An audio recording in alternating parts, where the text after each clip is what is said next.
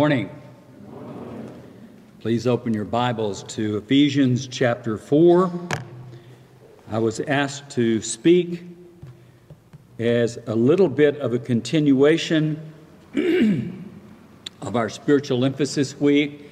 Actually, I was asked to prepare something just in case one of the speakers didn't show up. Praise God, they all did.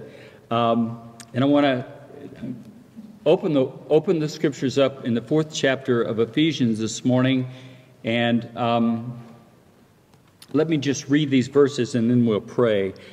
Uh, Paul writes under the inspiration of the Holy Spirit exactly what God wanted him to write to the church of Ephesus in Asia Minor.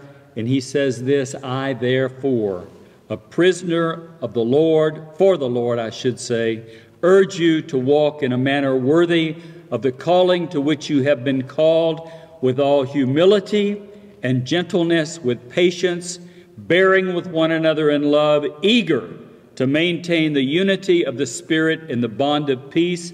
There is one body, one Spirit, just as you were called to the one hope that belongs to your call, one Lord, one faith one baptism, one God and Father of all, who is over all and through all and in all. But grace was given to each one of us according to the measure of Christ's gift. And therefore, it says, when he ascended on high, he led a host of captives, he gave gifts to men, and in saying he ascended, what does it mean? But that he also descended into the lower regions of the earth.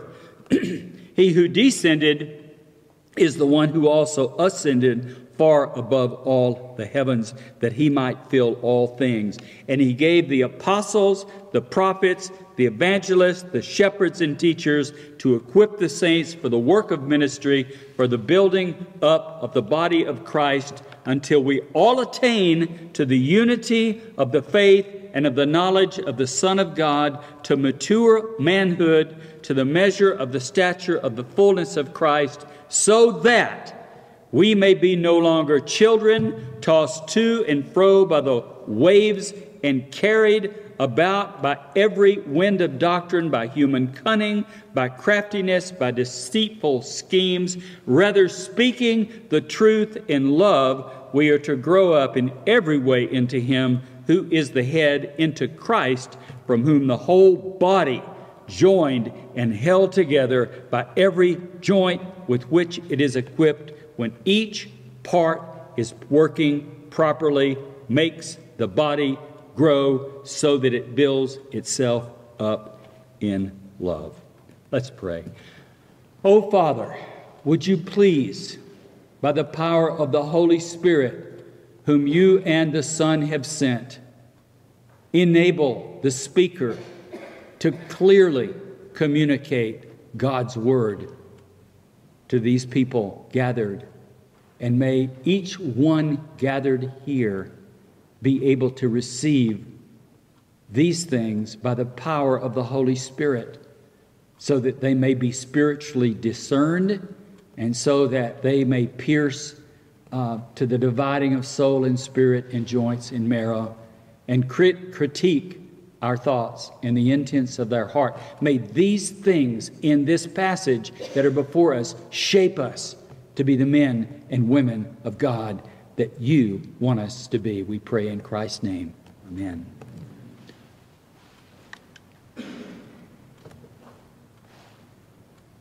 Now, when we jump into a passage of Scripture, as I've just done, Ephesians chapter 4, we always need to bear in mind that there is a context for these verses. In fact, it's very helpful, I think, at any point in the study of the Bible to have the big picture of the whole. And uh, I want to make some summary statements and then really just make some summary statements over the text that uh, we've read together. Uh, the first thing is this Paul who writes this letter writes it to a particular church in the midst of a number of other churches. In fact, Ephesus was one of the seven churches to which John's revelation is pinned. And so we know in Asia Minor there, were, there was a grouping of at least seven churches and perhaps even more. But Paul writes to a people in a real world with real concerns, real needs, and real difficulties. And, and, and so he writes this, and, and I think Dr. Shimke put it something like this uh, that Ephesians, the first three chapters, tells us who we are in Christ, and the last three chapters tells us how we live as those who are in Christ, or, or something like that. And, and so chapter, chapter 1 tells us that we are redeemed, are saved, are um, belonging to God uh, because the Father has chosen us, the Son has redeemed us, and the Spirit has, um, it's not sealed, it's, um, well, because of the work of the Spirit. and then in chapter 2, he, he, he backs off a little bit and explains to us that we were dead in trespasses and sins, and God made us alive together with Christ. And um, being made uh, uh, alive together with Christ. We are now those who are in union with Christ and those who know God and belong to God and serve God. And he finishes up the, the little section of the verses 1 through 10 by letting us know that we have been redeemed by sovereign grace, uh, no thanks to us at all, but we've been redeemed for a purpose, and that is that we uh, do we the God has prepared good works beforehand for us to walk in or to live in and to do. And, and, and then Paul talks about the Jew and the Gentile united in the church, and you can just feel the disunity between these two people groups. And Paul is saying, no, no, no, no. You're not a Jew and you're not a Gentile. You're one. You're new. You're new in Christ. You're, you're unified in Christ. You're, you're, you're, you're your identity is Christ. And then he goes on to chapter 3 and he develops that theme quite a bit. And then we have this marvelous doxology toward the end of the third chapter. And then we come to chapter 4 and verse 1. And in these first verses, you can just feel Paul bringing in these people, these diverse people groups that are in one church. And there's division, obviously, but he's explaining to them why they must be one people.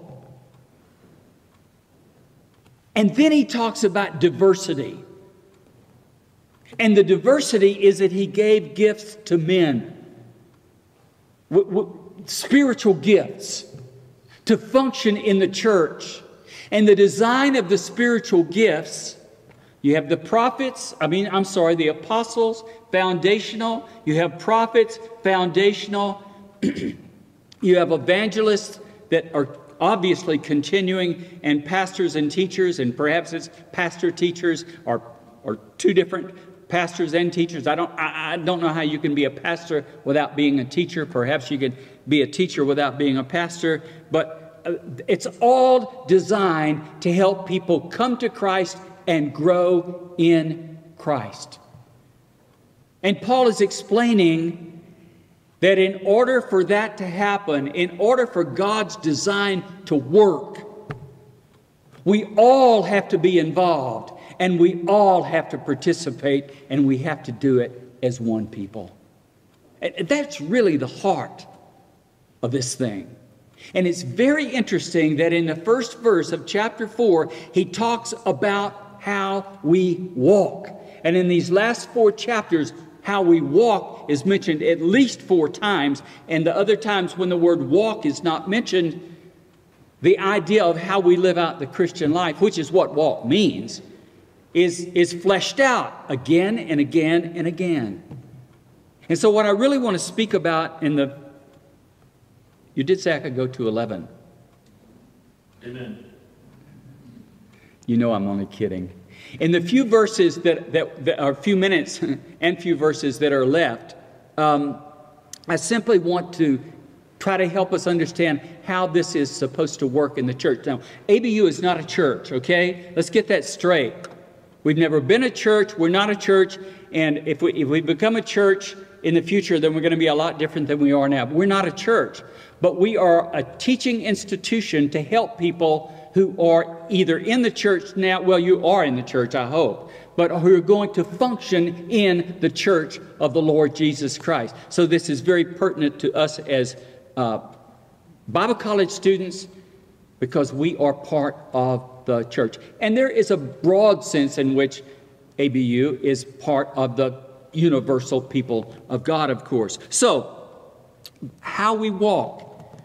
And our walk is dependent upon the function of the gifts that God has given to the church and what comes of it. And so just bear in mind that we have these gifts and they're designed to do something. And I, I want to show where you fit into this as the people of God. Okay? And so, again, verse 11 and 12, he gave uh, the apostles, the prophets, the evangelists, the shepherds, the teachers to, now here it is, to equip the saints. None of these guys are big men. Don't think of your pastor as a big man. He's not a big man. Christ is a big man. Do you know what the big man did? Are you ready for this? He washed the disciples' feet. That's the big man. And that's the model of servant leadership. So, this whole thing of, of, of equipping the saints is a matter of service, not lording it over the people. And, and, and if, if you want a good example of that, and, and I, I apologize, Jeremiah, but if you want a good example of servant leadership, look at our VC. He leads as a servant. He sacrifices for you and for me so we can be here and we can function. And the other admin people do as well. And that's the tone that is set. And that should be the tone in your church, by the way. If your pastor is functioning as the big man, something's wrong. Because the big man washes the disciples' feet. They're there to serve. And all your faculty, we're not, we're not lording it over you. We're here to serve you. But in the church, and so, as you train, whatever God is going to have you do in life for Him, or you're doing in life for Him now, is as a servant of God for the good and the building up of the saints of God, because they have to get this. It's vital. Okay? So, the equipping of the saints for the work of ministry for the building up of the body of Christ. So, how do these saints get equipped so that they can do the work of the ministry, so that they can build up the body of Christ. And if you will, it, we, we don't have time for this, but if you were to turn to 1st and 2nd Timothy and Titus, the so called pastoral epistles, you will find again and again and again and again and again the Apostle Paul stresses teaching, teaching, teaching, teaching. I remember when I was a brand new Christian, I listened to this pastor and he said, The Word, the Word, the Word. And I thought, okay, the Word.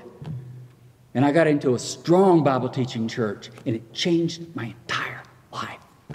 You don't even want to know what an idiot I was as a young man. Oh, thank Lord that He changed my life. Who knows where I would be today? Not in a good place.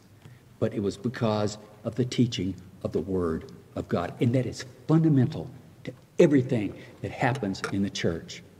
And if you're going to be a pastor, I'm going to tell you right now you better be a teaching pastor or you're out of the will of God. I'll guarantee that from Ephesians chapter 4. So, until we uh, equip the saints for the work of ministry, for the building up of the body of Christ, until we all attain to the unity of the faith and the knowledge of the Son of God to mature manhood now, let, let, me just pause for a moment because the theme of unity runs throughout the book of Ephesians, the little letter. It's not even a book, it's a little letter.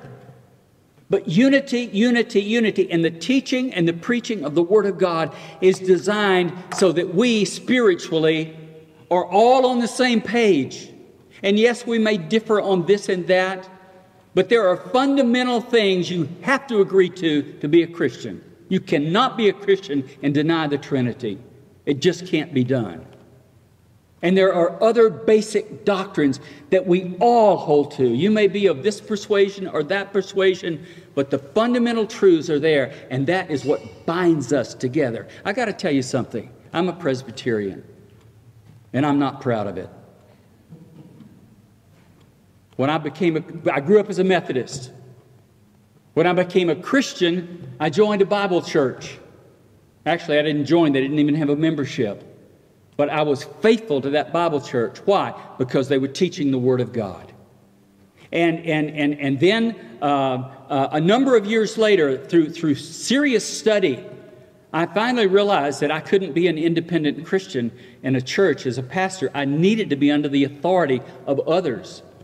And I thought, well, with my understanding of the Bible, where do I fit? And I thought, well, I'm a Presbyterian. That's my theology. And so I joined with the, with the Presbyterians. Now, I want to tell you something about unity. I have friends who are Baptists.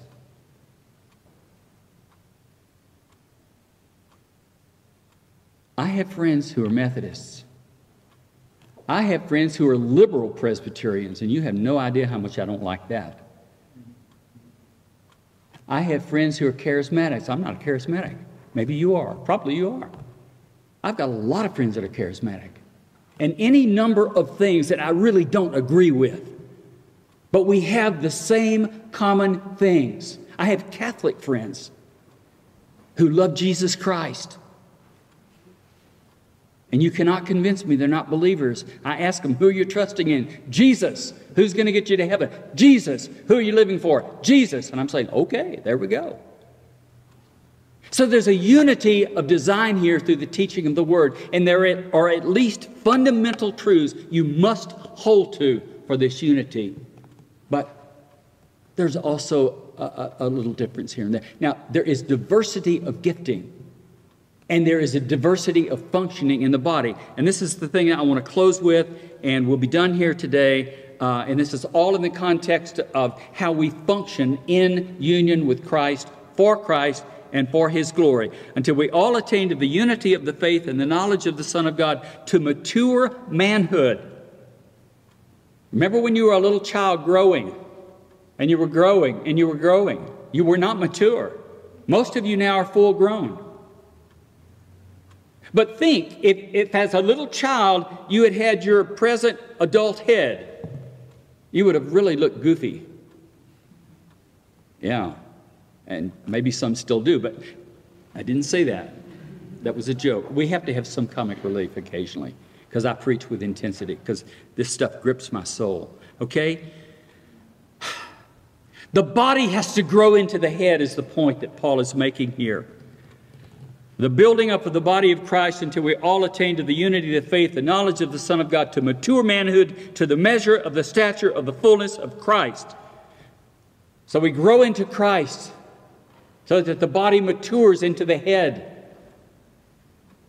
So that we are no longer children tossed to and fro by the waves, carried about by every wind of doctrine, by human cunning, by craftiness, by deceitful schemes. Can I just stop here for a second and say one thing? Do you know why the church is such a mess today? And it is. It's a mess in England, it's a mess in America, it's a mess here. Do you know why? Because they're not teaching the Word of God. You teach the Bible, things fall into place. God, God takes his proper place in your life. He is the be all, end all. And you learn to say yes, sir, and no, sir. I'll follow you, sir. But you only do that with the teaching of the Word of God. So, Paul says, rather speaking the truth in love. So we're learning the truth, we're growing in the truth. How do we speak it to one another? In what? In love. So you've got some goofy, goofy view.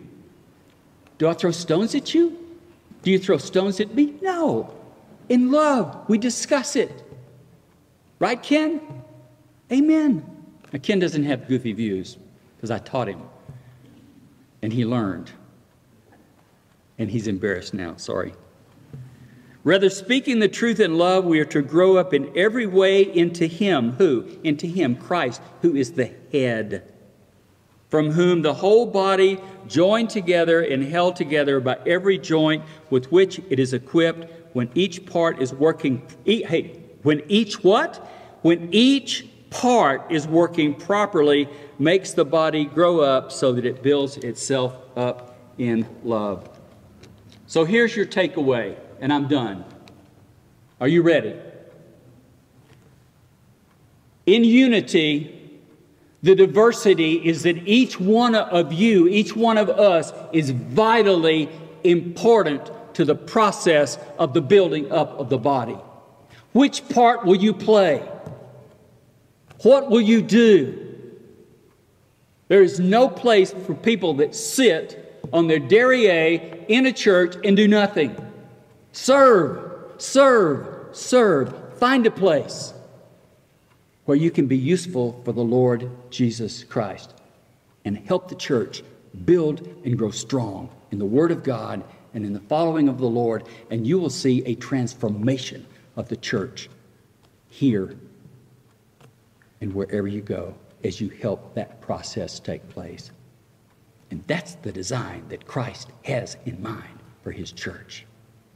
Unified, built up together as we all are involved in the process. Let us pray. Father, we thank you for the Word of God.